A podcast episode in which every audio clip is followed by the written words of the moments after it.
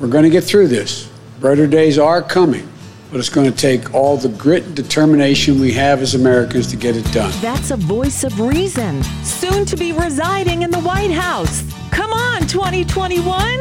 Well, I don't know why I came here tonight. I got the feeling that something ain't right. I'm so scared in case I fall off my chair. And I'm wondering how I'll get down the stairs.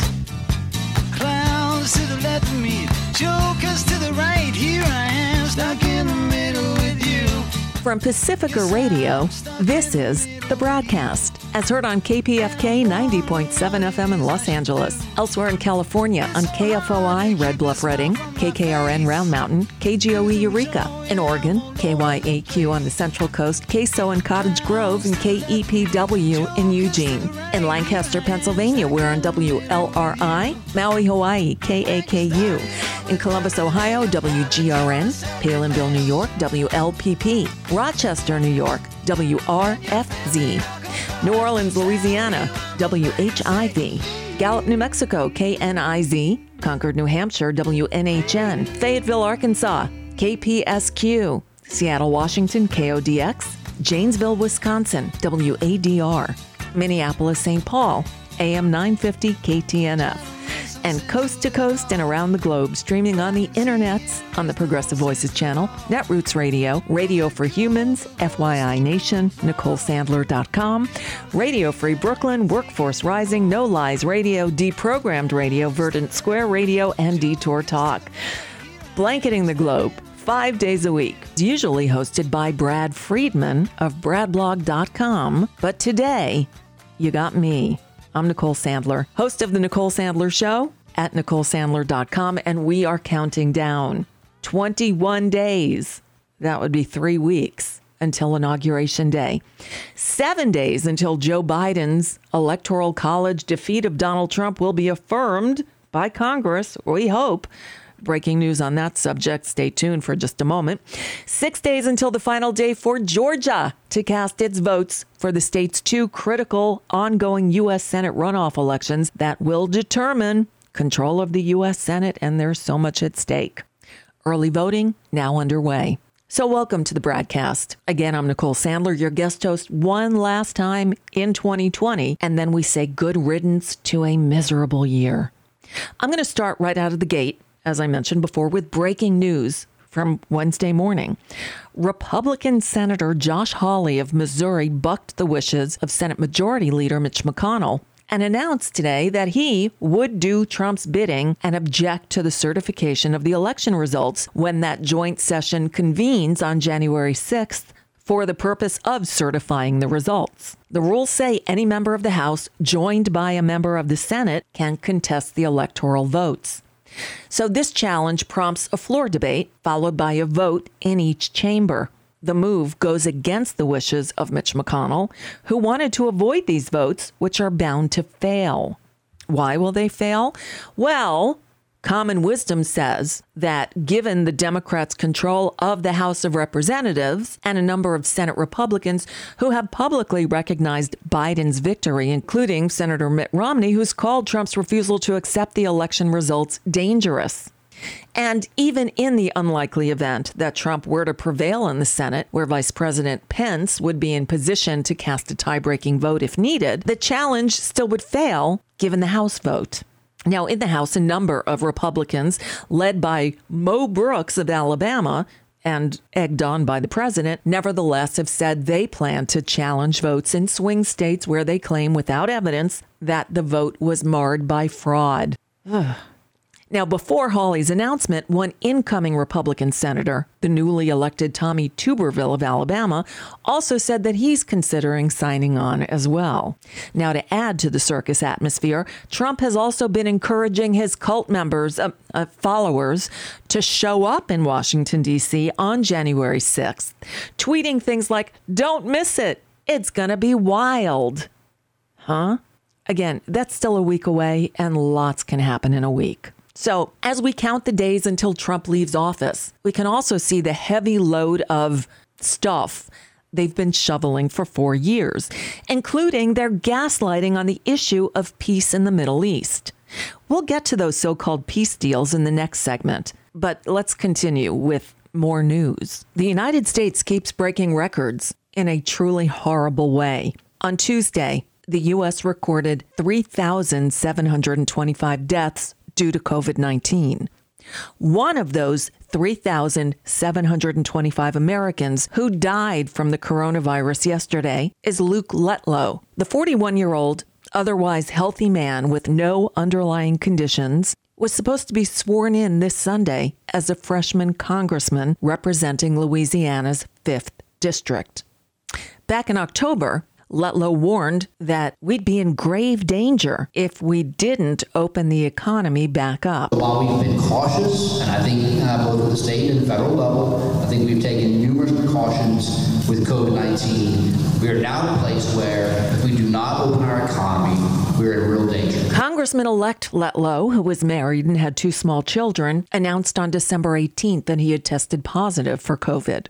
He was hospitalized in Shreveport, Louisiana the next day and tweeted on December twenty-first that he was thankful for the continued outpouring of prayers and support and that he was confident that with the help of doctors, he would be on the mend soon. He was transferred to the intensive care unit after his condition worsened, and again, he is now dead.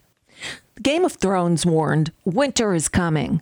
Well, winter is here, and medical experts are warning the rest of us it will be, quote, awful. One epidemiologist said the U S is now past the point of waves and spikes and is in the middle of a, quote, viral tsunami.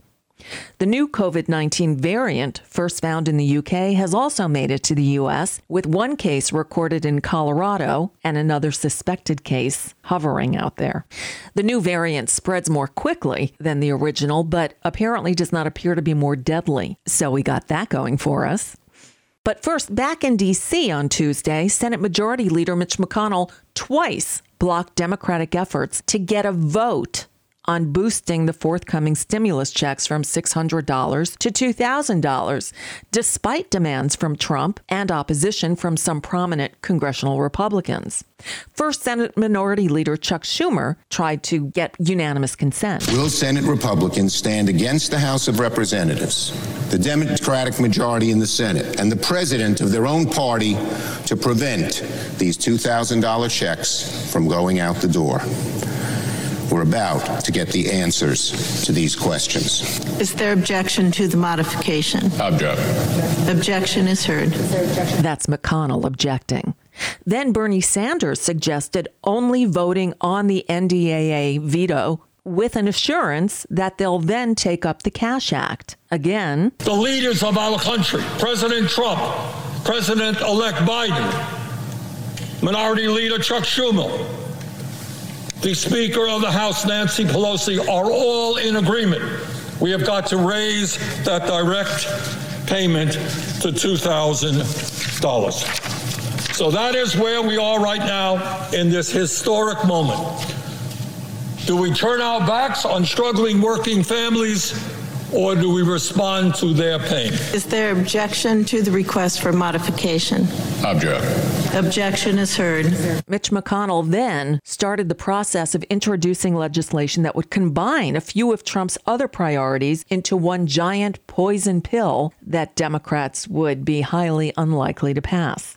These other policy requests include a repeal of Section two thirty of the Communications Decency Act, which affords social media companies some online liability protections, and the establishment of a commission to study voter fraud. As it now stands, the six hundred dollars stimulus checks included in the bill Trump signed over the weekend are scheduled to go out soon. But ultimately, the one hundred sixteenth Congress comes to an end this Sunday, and it could do so without any decision on additional funds or relief. But don't count Bernie Sanders out just yet. As Bernie discussed with Ali Velshi on M S N B C Tuesday night, he doesn't think the Senate should be going anywhere until they vote on the Cash Act. There's always the filibuster. My plan is not complicated. The House did the right thing by, as you indicated, over a two-thirds bipartisan vote. They voted to increase the six hundred dollars direct payment to two thousand dollars for every working class adult in this country. And that is the right thing to do. So my plan is pretty simple, is to demand that Mitch McConnell allow the United States Senate to vote up or down on that legislation that was passed by the House. And if McConnell allows that to happen, and if we get the sixty votes, and I think we have a shot to do that, we are going to bring massive relief to tens of millions of families in this country who today are struggling. They're worried about eviction. They're worried about feeding their kids. They're worried about being able to go to the doctor. Intense suffering out there. This legislation would help very significantly and give people some hope as we end this very, very terrible year. So the Senate is set to reconvene Wednesday afternoon at three Eastern. Why so late? I don't know. Uh, with a quorum call set for five. After that, we'll be paying attention. Meanwhile, health officials are concerned about the slow rollout of tens of millions of vaccine doses. The federal government's Operation Warp Speed promised repeatedly that twenty million doses would be administered before the first of January. We will deliver one hundred million doses of a safe vaccine before the end of the year. It may be quite a bit sooner than that. We expect to have uh, approximately forty million doses by the end of this year, so that would allow us to vaccinate twenty million people in December. Overall, in the month of December, between the two vaccines, the Pfizer and the Moderna vaccine, we expect to have immunized twenty million uh, of uh, our American people, Uh, and keeping twenty million doses for their second immunization a few weeks later. They sure talk a good game, but talk is cheap and people are dying. In reality, only eleven million doses of the vaccine have even been distributed, and just over two million have actually been given to people. Filling the giant leadership void left by the golfing grifter still occupying the office for three more weeks, Joe Biden once again spoke to the American people on Tuesday, sharing the sad, frightening truth about where we stand in relation to the virus. Even if we boost the speed of vaccinations to one million shots a day, it will still take months to have the majority of the United States population vaccinated. I've directed my team to prepare a much more aggressive effort with more federal involvement and leadership to get things back on track. We'll find ways to boost the pace of vaccinations. But as Doctor Fauci and others have stated these past few days, this will take more time than anyone would like and more time than the promises from the Trump administration have suggested. This is going to be the greatest operational challenge we've ever faced as a nation. But we're going to get it done. But it's going to take a vast new effort that's not yet underway. Biden then said that he would invoke the Defense Production Act to ramp up production of materials needed for the vaccines. The law, enacted in nineteen fifty, gives the president the power to compel companies to produce and distribute supplies. Biden said that the Trump administration has yet to fully scale up testing, saying, quote, "That's a travesty," and took aim at its vaccine distribution efforts that were also lagging behind what had been promised. Add on to that, that Trump's transition team hasn't exactly been helpful, at first refusing to even share information with them about distribution, claiming that there was a plan, even though when finally he was part of the discussions, Biden revealed, quote, "There is no detailed plan that we've seen anyway as to how you get the vaccine out of a container into an injection syringe into somebody's arm." He added, quote, "The Trump administration's plan to distribute vaccines is falling behind, far behind, as I long feared and warned. The effort to distribute and administer the vaccine is not progressing as it should." While the thin-skinned orange man, Donald Trump, who is yet to even speak with the president-elect, tweeted at him that, quote, "It is up to the states to distribute the vaccines once brought to the designated areas by the federal government. We have not only developed the vaccines," no, you haven't, "including putting up money to move the process along quickly, but gotten them to the states. Biden failed with the swine flu," rounds out that tweet. Actually, Joe Biden was not in charge of the Obama administration's response to H one N one in two thousand nine, which, by the way, broke out three months after Obama took office.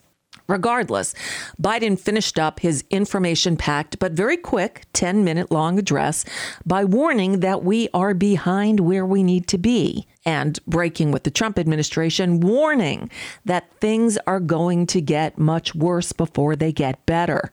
The spike in infections, along with the fallout from holiday gatherings, means we're going to be seeing lots of cases in January and high death tolls in February. We need to be honest. The next few weeks and months are going to be very tough, a very tough period for our nation, maybe the toughest during this entire pandemic. I know it's hard to hear, but it's the truth. As Roosevelt said, I think the American people can take whatever we tell them if we tell them straight from the shoulder.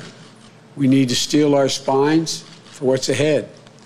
We need to follow even more closely the recommendations to slow the spread of the virus. And each of us needs to do what we can to protect ourselves, our families, and our fellow Americans. We're going to get through this. Brighter days are coming, but it's going to take all the grit and determination we have as Americans to get it done. And then there were three. The U K on Wednesday became the first country in the world to approve a coronavirus vaccine created by Oxford University and pharmaceutical giant AstraZeneca. The developers said they hoped it will become the vaccine for the world because of its low cost and ease of storage. This vaccine uses normal refrigeration, while the other vaccines currently in use require ultra-cold storage. A separate trial on this vaccine is still underway here in the U S. From the "we really need a functioning Justice Department" department, the Louisville, Kentucky Metro Police Department on Tuesday moved to fire the officers who fired the shot that killed Breonna Taylor and who got a judge's approval to raid her home. Huh? Yeah, Detective Miles Cosgrove, who fired the fatal shot, and Detective Joshua Janes, who prepared the search warrant, had been reassigned pending the investigation. So let's get this straight. In June, a third detective, Brett Hankinson, was the only one indicted over the incident because he shot into the wall and some of his bullets entered a neighbor's apartment. He was indicted, the only charge that arose out of the episode. But the one who killed Breonna Taylor, he might be fired? Seriously? In another sickening travesty of justice, the so-called Justice Department said it would file no criminal charges in the two thousand fourteen police killing of Tamir Rice, a black twelve-year-old who was playing with a toy gun. Joe Biden still hasn't announced his pick for Attorney General, but it better be somebody great. And finally, I guess we can add masochist to the list of Trump's mental disorders. Donald Trump's campaign... Wait a minute, he still has a campaign? The election was over eight weeks ago and he lost. All right, I'm just reading it. The campaign has filed a second suit with the U S Supreme Court, this time using a false report from a pro-Trump conspiracy theory website called the Epoch Times, asking the justices to throw out the election results from Wisconsin. I just can't anymore. One last bit of news before we move on. The Senate reconvened this afternoon, Wednesday afternoon, after two hours of debate.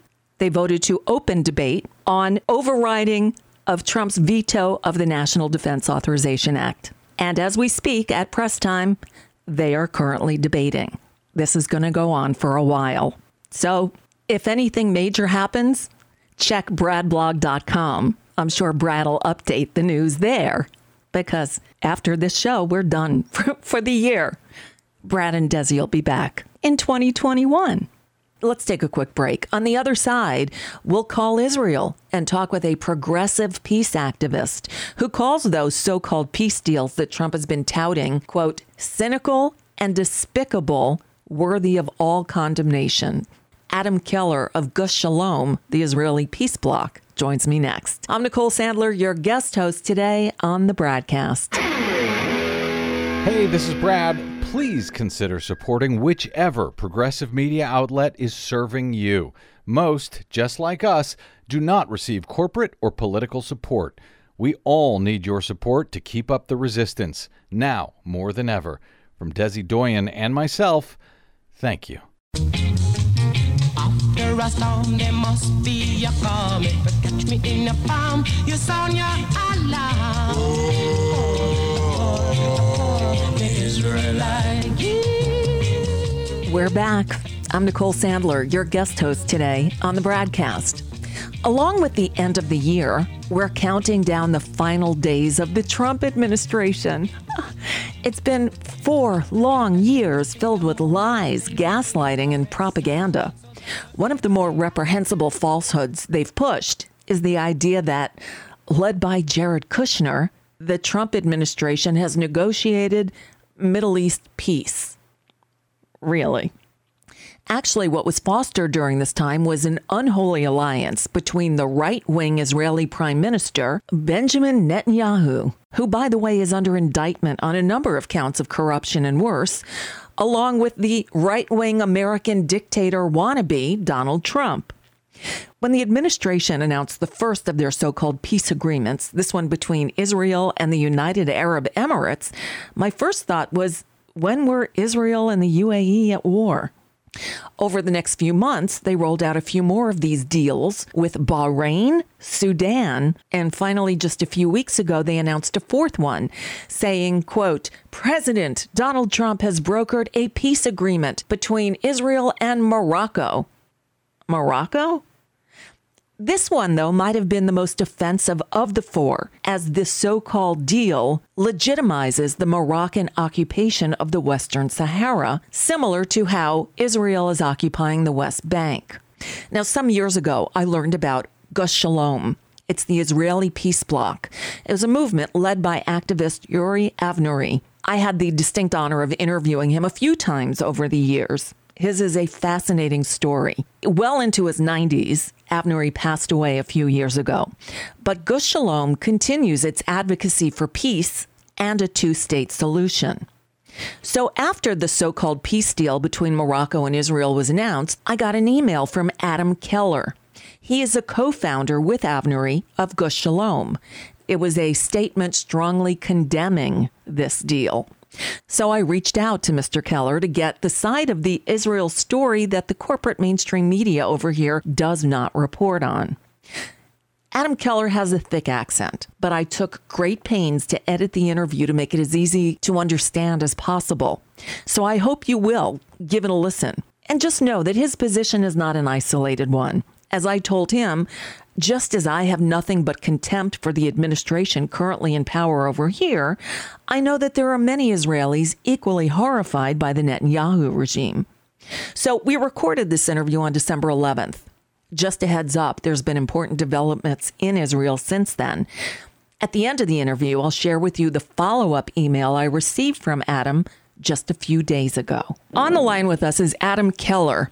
He's the spokesman for and actually a co-founder of Gush Shalom, the Israeli peace bloc. It, it is the preeminent peace movement in Israel.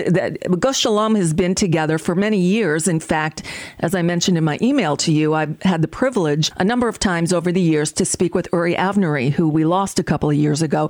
So you worked with Uri to... Very, very, very... Very much missed. Yeah, I bet. Yeah, what a, what a great was man. Also my personal friend, not only mm. co-worker. For people who don't know over here in the States who are not familiar with Gush Shalom, can you tell them the background and, and how you came together and what you stand for? Yes. We, Gush Shalom is a grassroots peace movement which uh, started back in uh, ninety-two. Actually, there was a time when, early term of Rabin, when we were quite disappointed with him, and it seemed that his uh, promise of uh, making peace was not fu- was not being fulfilled, and that there were some some steps which he took in the opposite direction. And we actually came out, uh, started in opposition to him. Mm. And there was the, the act which he took of uh, expelling more than four hundred Palestinian Islamic leaders to to Lebanon, because as retaliation for killing of an, uh, kidnapping and killing of an Israeli policeman, and we felt that that's not that's not what we expected of a peace leader. So we started protesting against him actually. And we were for a whole month uh, sitting in a tent in front of the Prime Minister's bureau in Jerusalem, demanding that these people be allowed to come back. And then, in fact, in uh, January ninety-three, Clinton came in, and the very first Middle East issue which came on his desk was this issue of the Palestinians have been expelled to Lebanon. And then Clinton, in his uh, actually in first conversation with Rabin, reached a compromise that they will be allowed to come back after a year.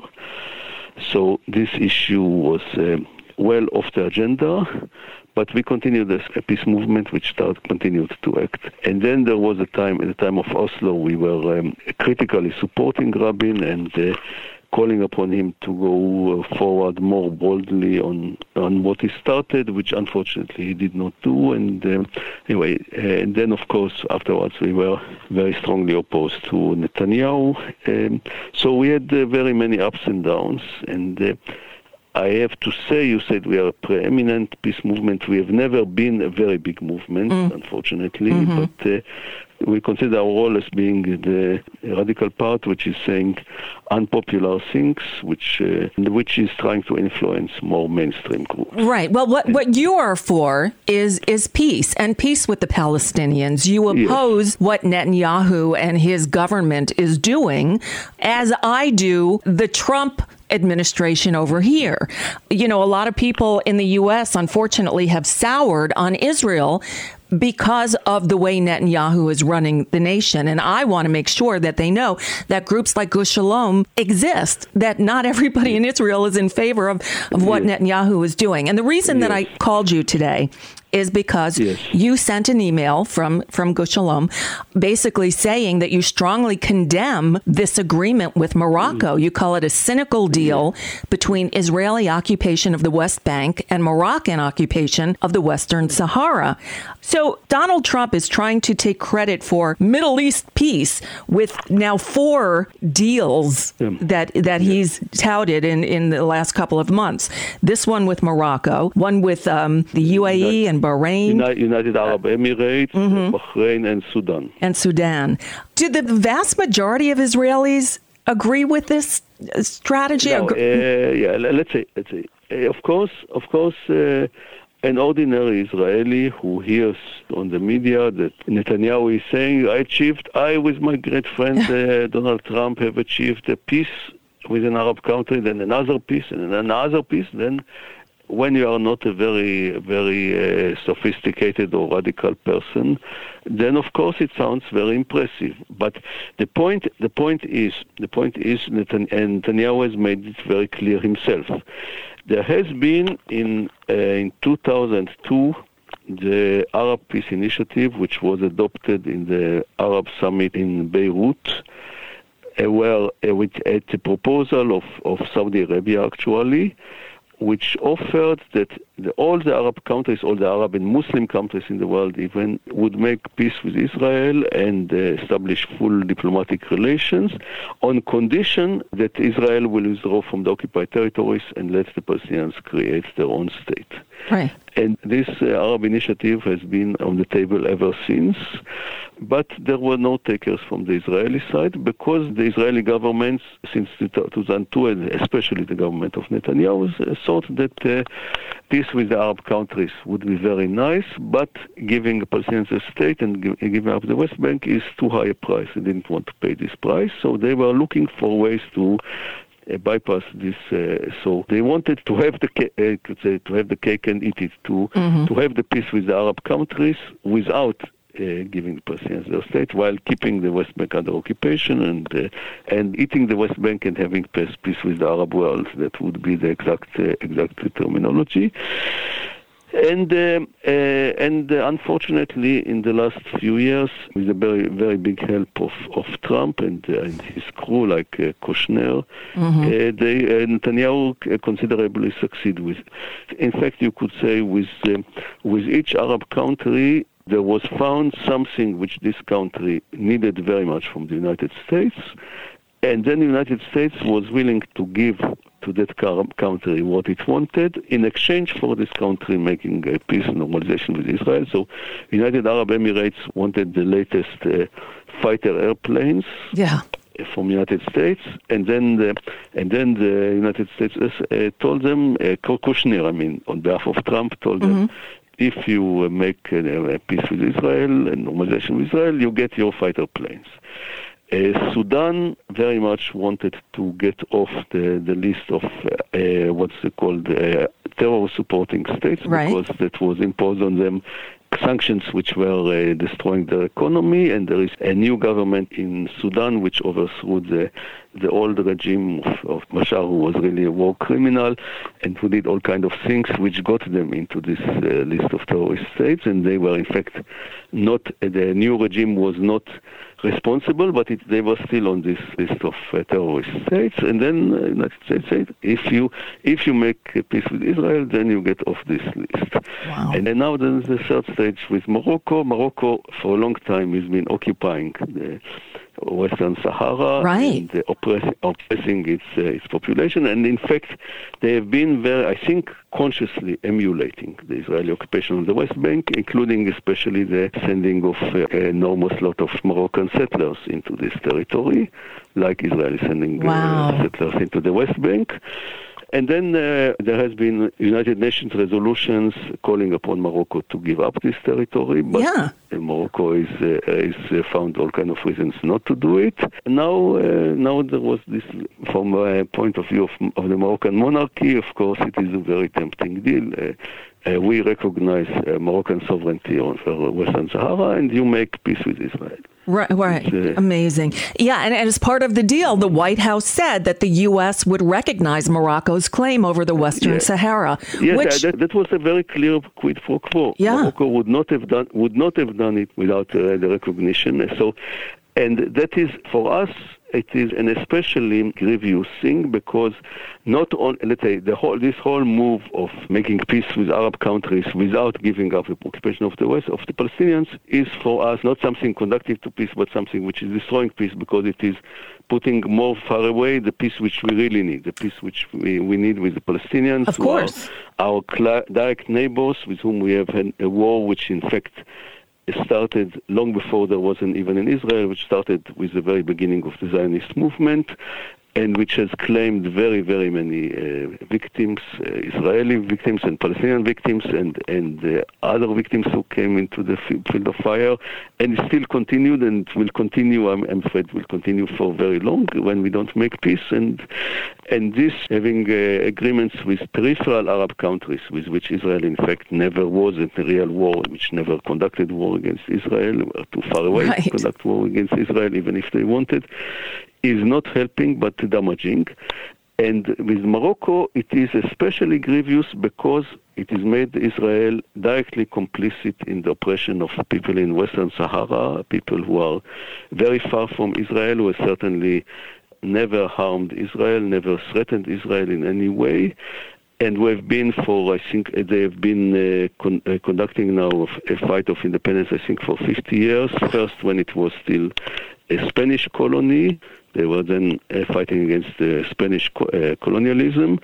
And then when Spain decided to, to withdraw from there, then they wanted to have their, uh, their independent state like other colonies. But uh, Morocco decided to grab it, and, and, uh, and then they continued their fight uh, against Moroccan army. And... Uh, It is not one of the um, liberation struggles which is very prominent in the, right, in no. the world media. I think not, I think very, not very many people know about it. Not very many Americans know about it. Also not very many Israelis know about it. Only people who are really taking interest in, in such things uh, know about it. But right. And we it, and- in Gush- And, and until this news broke, I honestly didn't know about it. But the more I read about it, the more horrified I am. Yes.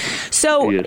Um, Adam Keller, if if you and Gush Shalom and others who are of a like mind had your way, what would the relationship be with the Palestinians? What would happen to the people on the Gaza Strip and the West Bank? How would that? Uh, what would happen? Uh, there? Well, uh, well, I think uh, this is not something new, which we are we are uh, suddenly discovering, or it is. Being been on the drawing board, you could say, for fifty years at least. Mm-hmm. The idea is that Palestinians will have their own independent state in the West Bank and Gaza Strip, and that uh, Jerusalem, uh, which will be side by side with Israel, which will have a peace agreement with Israel, and uh, and that uh, Jerusalem will be both capital of Israel and capital of Palestine. That is, West Jerusalem will be the capital of Israel as it is now. East Jerusalem will be capital of Palestine, and the whole city will have uh, one uh, joint municipal authority, and will be an open city which where people could travel freely from one side to the other. That is what we have been advocating, in fact, since Gush Shalom has been created in ninety-two, and in fact Gush Shalom is uh, successor to all kind of earlier organizations which have been advocating it since sixty-seven, and Uri Avnery, in fact, have been advocating peace between Israel, what is now called Israelis, and what is now called Palestinians, even before Israel was created. In, mm-hmm. in the late in the late forties, when in forty, forty, forty-five, forty-six, you could see in the air that such a big war between between these two sides is coming, and he was a young man. He and several other young people tried to create a group which will avert this war, which everybody knew that was coming, and unfortunately, and uh, which was trying then to uh, advocating for uh, the Jews and the Arabs in what was then Palestine to to unite against the British colonialism, and uh, that they all unite with the whole uh, Middle East in uh, in fighting against uh, British and French colonialism. Yeah, they had a very clear program which Uh, could have saved, I don't know how many people, if it would have been accepted, but of course it was not accepted. Hmm. And I want to make sure people know that Uri Avnery, who we just spoke about, back in nineteen eighty-two, had a meeting with Yasser Arafat. This has been a yes. long goal, is to make peace between the two yes. uh, nations. Um, yeah, yeah, and it, and it was a very, dram- very under very dramatic, uh, dramatic circumstance, because the Israeli army was besieging uh, West Beirut, where Arafat had his headquarters, and um, they were certainly seeking to kill Arafat or to, to end. They were bombing bombing his headquarters every day. He had to, to hide from the airplanes on the ground.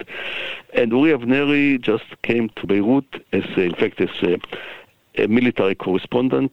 He was then the editor of his own weekly magazine, which was advocating this very radical Israeli peace movement position, but he had credentials as a journalist, and that that enabled him to go to Beirut and wow. talk with soldiers, like war correspondents do always.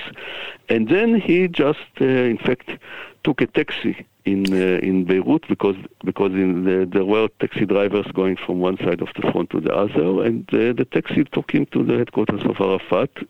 And then he, it was the the first time when he when he met with Arafat. He already before that had been meeting with uh, lower levels of the P L O. And uh, then, and that, of course, was uh, was quite risky, because in theory, at least, he could have been tried for treason. Wow. And, uh, but uh, there were there were some people on the right wing who wanted to uh, wanted to try him. The Begin government did not decided not to do it.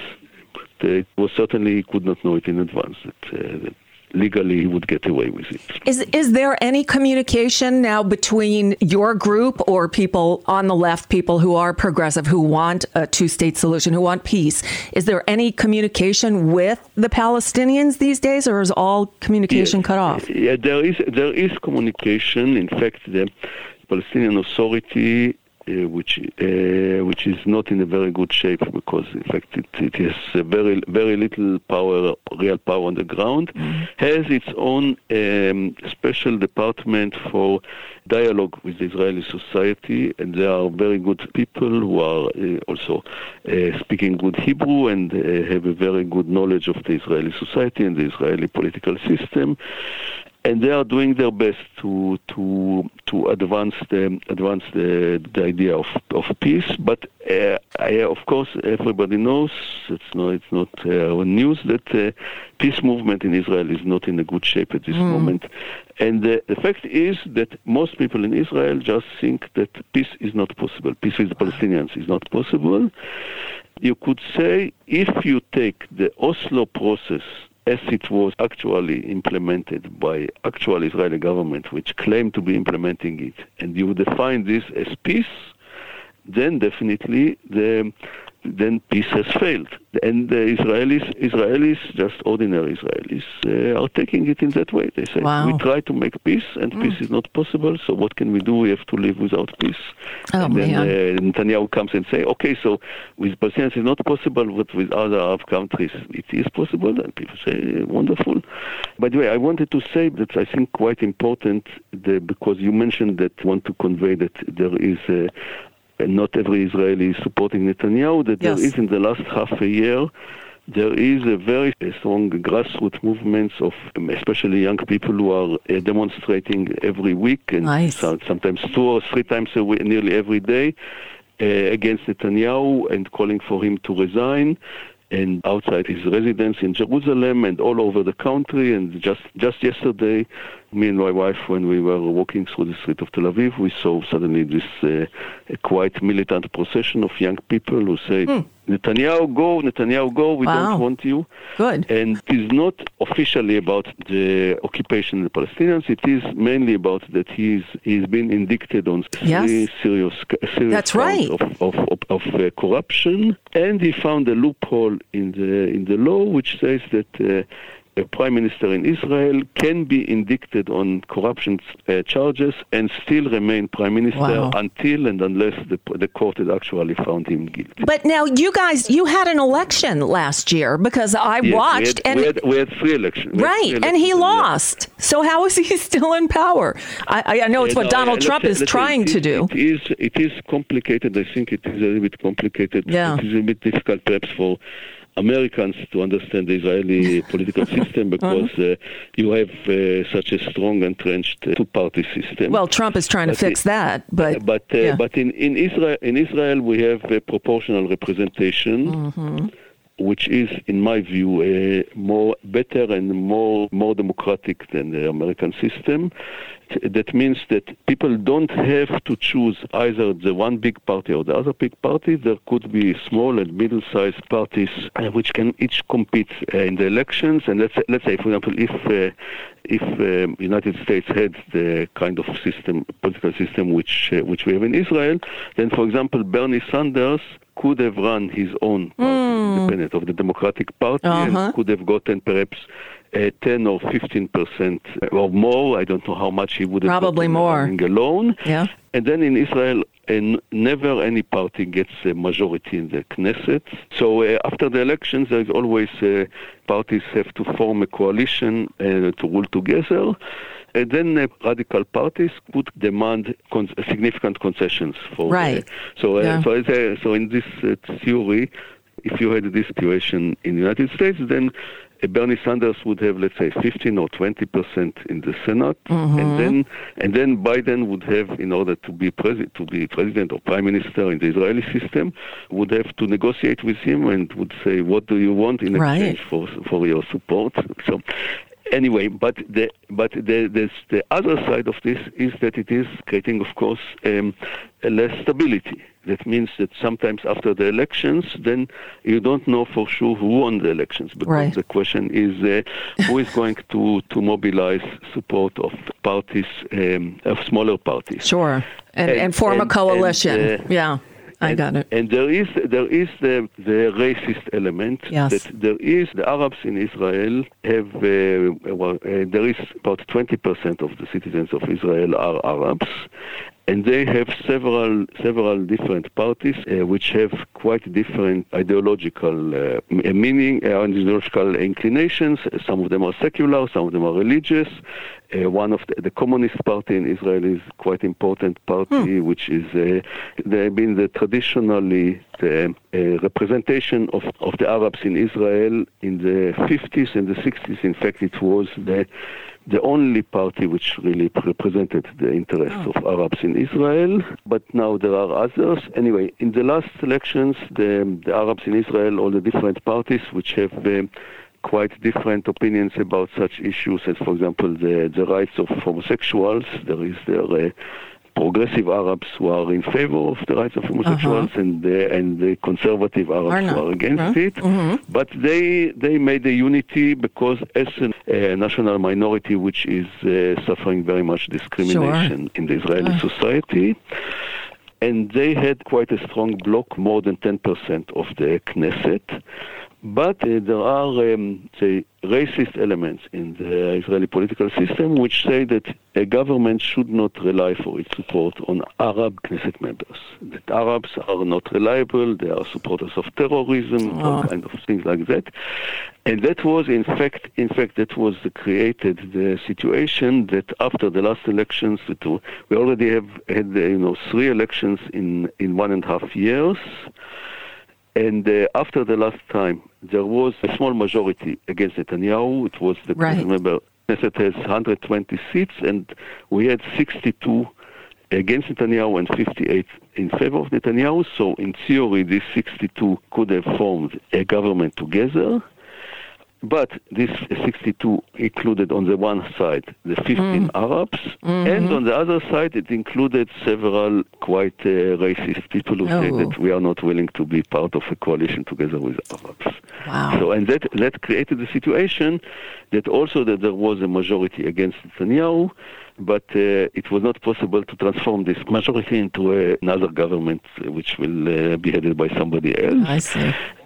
Okay, oh, and then and then we had the end. Netanyahu succeeded to induce some of the opposition to go to his government, and that created a very unsteady government, which is all the time divided by among itself, and is all the time the ministers are fighting against each other. And now this government, this very shaky government, which is very misgoverned Israel, and especially uh, was very badly dealing with the coronavirus, is now on the verge of collapsing, and probably we are going to new elections in a few wow. months. Wow.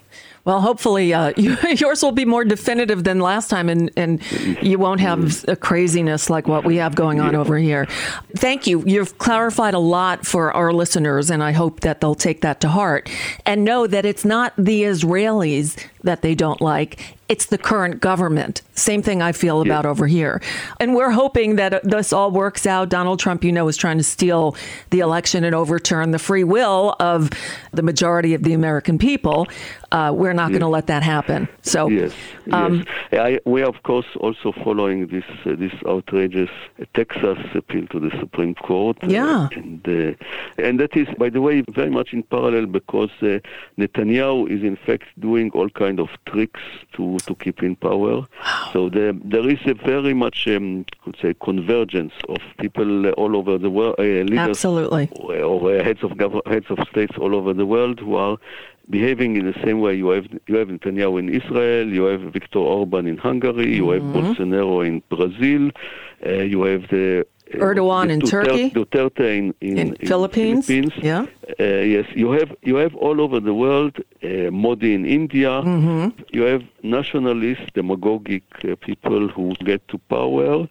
With uh, Putin in Russia, I think you can also uh, yes. put uh, oh, yes. this list. Absolutely. People who keep the, the formal structure of democracy, that they go to elections and, and win the elections, but who are behaving in a very authoritarian and anti-democratic way. And all these people are very naturally uh, cooperating with each other, feeling affinity to each other, and uh, helping each other as much as they can. And we hope very much that uh, the end of Trump will be the uh, beginning of the end for all the other uh, Trumps around the world. Yes, well, I, I hope so. Adam Keller, again, I invite people to check out uh, the, the website, gush shalom dot org. I'll put a link on my blog along with today's podcast so you can get there. All of Uri Avnery's writings for so many years are there, and that alone is worth the, the, the price of admission. And, and, and it's in both English and Hebrew. Um, Adam, uh, happy Hanukkah. Uh, is that yes. a, is it a big deal over there? It is here. Yeah, it is. It is uh, something which people like. Mm-hmm. I mean, of course, for uh, eight days, mm-hmm. you every evening uh, light candles mm-hmm. and, uh, and sing sing uh, traditional songs, uh, and um, that's of course very nice, especially for children. Absolutely. And and uh, it is it is in many ways the the Jewish equivalent of Christmas. Mm-hmm. and probably probably probably both both the Jewish Hanukkah and the, and the, and the uh, Christian Christmas have uh, common roots in the culture which was before Judaism and before Christianity. That's right. That's right. All right. Well, go spin your dreidel, Adam Keller. Thank you so much uh, for your time today and and a lot of information. And I'm so glad you're keeping uh, Gush Shalom going because it's very important. Uh, thank you for your work, and it's it's very nice to talk with you. Thank you for your work also. That's Adam Keller, co-founder of the Israeli peace blog Gush Shalom. I hope you found that as enlightening a conversation as I did. So we taped that a couple of weeks ago on December eleventh. And just last week, it was actually the day after Christmas, I received another email from Adam. He wrote, quote, "Since we spoke, events moved fast in Israeli politics. The Knesset, which is the Israeli parliament, the Knesset was dissolved, and we go to new elections, the fourth time in the past two years. There is a concrete chance of getting rid of Netanyahu, but a real danger that he will be replaced by Gideon Sa'ar, a politician who is a bit less of a demagogue than Netanyahu, but at least as right-wing. In American terms, that would be like getting rid of Trump and instead getting George W. Bush. Anyway, the next few months are going to be interesting one way or another. Please keep in touch." And I will. You know, this is the time of year we wish for peace on earth. We need real peace on earth, not the Trump perversion of what peace is. All right, we got one more segment of the broadcast to go before we sign off for the year. I made the decision that I was not going to do a year in review this year because twenty twenty, enough said, right? But others have, and I found a few that managed to get the tone right. So I'll share some of them with you on the other side. Don't go away. I'm Nicole Sandler, your guest host today on The Broadcast. Hi, this is Desi Doyen from The Green News Report and The Broadcast, both brought to you without corporate or political influence. Why? Because we rely on you to help keep us completely independent. Please drop by bradblog.com slash donate today and help us stay on your public airwaves. That's bradblog.com slash donate. You'll thank yourself later. I'll thank you now.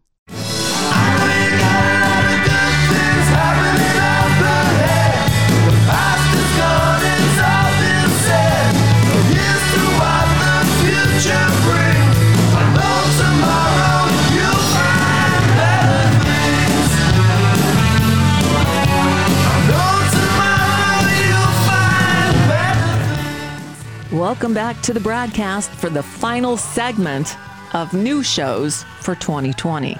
I'm Nicole Sandler, host of The Nicole Sandler Show, based at Nicole Sandler dot com, filling in one more time for Brad and Desi. Well, in twenty twenty anyway. So I mentioned I decided not to do a year in review program just because I frankly don't want to relive this year. There are a number of good ones out there.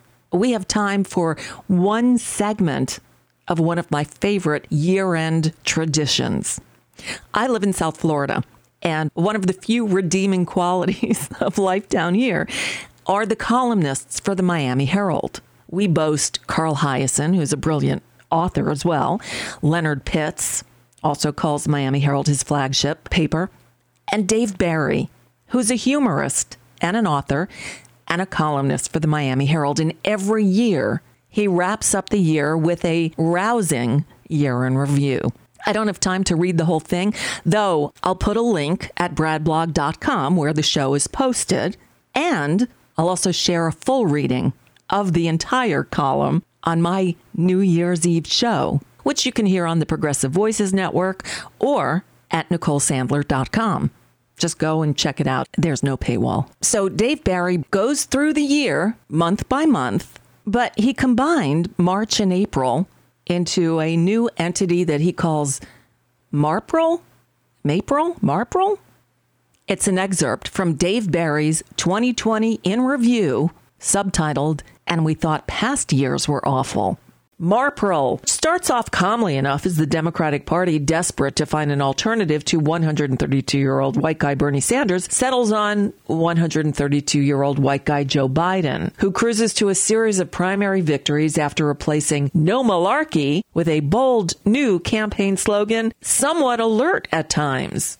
Biden is endorsed by most of his Democratic opponents, including Mike Bloomberg, who spent more than five hundred million dollars on his campaign, which seems like a lot of money until you consider that he won the American Samoa caucuses, narrowly edging out Tulsi Gabbard, who spent thirteen dollars and fifty cents. And then, sprinkled in amid all the political coverage, we begin to see reports that this coronavirus thing might be worse than we've been led to believe. Although at first the authorities still seem to be saying that eh, it's basically the flu and there's no reason to panic. But all of a sudden, there seems to be no hand sanitizer for sale anywhere, which makes some sense, although there's also no toilet paper, as if people are planning to be pooping for weeks on end. And then we learn that Tom Hanks, Tom Hanks has the virus. And now they're saying it's a lot worse than the flu and we need to wash our hands and not touch our faces and maintain a social distance of six feet and use an abundance of caution to flatten the curve, whatever the curve is. But they're also saying we don't need face masks. No, scratch that. Now they're saying we do need face masks, but nobody has any face masks. But hey, here's a funny meme about toilet paper. But oh my God, look at these statistical disease models, we're all going to die. But Trump says maybe this hydroxy something medicine will work. No, it won't. Yes, it will. No, it won't. And now they're saying there won't be enough ventilators or hospital beds or P P E. And Doctor Fauci and Doctor Birx are saying everybody has to shelter at home or else we are all definitely going to die. Hey, here's another funny toilet paper meme. But seriously, what is P P E? And is that different from P P P? And where will we get the ventilators? And there won't be enough hospital beds. And there is still no hand sanitizer. And I keep touching my face. And they just canceled the N B A. And can they even do Do that? Wait, now they canceled all the sports and closed all the schools, the colleges, the stores, the restaurants, the bars, the theaters, the hair salons, the parks, the Atlantic and Pacific Oceans. And now they're saying we need to stay at home for how long? What about the toilet paper? I can't stop touching my damn face. Are you seriously telling me all this because somebody ate a freaking bat? Maybe Amazon is toilet paper. Oh my God, they're sold out too. What is the deal with the toilet paper? Not another Zoom meeting. I'm so tired of shouting at people in little boxes. Maybe I should take a shower, but what's the point? Hey, here's a bunch more funny memes. Oh my God, look at the stock market, the price of oil. Maybe I'll just take a peek at my four oh one k. Oh no, what are people doing with all this toilet paper? And how long do we have to keep being abundantly cautious? What did Trump say about the ventilators? And what did Doctor Birx and Doctor Fauci say about what Trump said about the ventilators? And what did Trump say about what they said about what he said about what the ventilators, ventilators, ventilators? Look at these models. We are still going to die. But do we really want to go on living in a world where there's no toilet paper and every single T V commercial sounds like, as we navigate these difficult times together, the National Association of Folding Chair Manufacturers wants you to know that we are committed to running these T V commercials with a somber narrator telling you how committed we are. And why would somebody eat a damn bat? These memes are getting old. And do you think Carol Baskin woman actually fed her husband to a tiger? Maybe we should order pizza tonight. Wait, I think we had pizza last night. Are you sure it's Tuesday because it feels more like Thursday? No, please God, not another freaking Zoom meeting. Stop already with the memes. If the tiger ate her husband, shouldn't there be a skeleton somewhere? Are we flattening the curve yet, Doctor Fauci, Doctor Birx, because we're in a recession? No, wait, maybe it's a depression. Look at the unemployment numbers. We are never going to recover from this virus. If it doesn't kill us, we will starve to death. We need more money from the government. We need billions. No, we need trillions. No, we need more trillions. Where is this money coming from? We have to open the economy up, but if we do, we will all die. Hey, I found some toilet paper. Oh, no, it's one ply, which is basically the same as using your bare hand. Thank God I also found some hand sanitizer. And speaking of good news, Bernie Sanders is endorsing Joe Biden. So apparently they're both still alive. If I see one more meme, I'm going to puke. And my face mask, I'm afraid to get on a scale. My thighs are basically two armadillo-sized wads of pizza dough. Hey, Doctor Birx, Doctor Fauci, when will we have a vaccine? Will we have herd immunity? When can we go outside? When can we go back to work? What is the new normal? Good Lord, what did Trump say about disinfectants? Don't inject Clorox, you idiots. What about the food chain? What about reinfection? What about the second wave? Hey, they're showing the N F L draft in Georgia is opening the tattoo parlors. And holy crap, now it's May. Get the idea? Dave Barry, as he does every year, somehow consented to doing the twenty twenty in review. So I'm sharing it with you because I wasn't about to do. Instead, I'll just take a moment at the end of the program to say thank you. Thank you for voting. Thank you for staying involved, staying aware. following the news, and supporting progressive media. I'm thankful that I get to work with people like Brad Friedman and Desi Doyen, and I'm thankful that they put out the broadcast every day and the Green News Report twice a week, and I'm thankful for their friendship. I do enjoy guest hosting for Brad and Desi here on the broadcast, but I also do my own show uh, weekdays. It's a live show. It's, it's a live show airing on the Progressive Voices Network and some other stations, and also available as a podcast, not behind any paywall. So if you haven't yet, I invite you to check it out at Nicole Sandler dot com. In fact, there's all kinds of stuff on the website. So have at it. You got a long weekend ahead. Explore. Well, we are getting to that time of the hour. We're just about done. I know we always sign off this show by saying, good luck, world. Today, I'll say, I'm Nicole Sandler, your guest host today, filling in for Brad and Desi on the broadcast, wishing you better things and a very happy new year. See you in twenty twenty-one.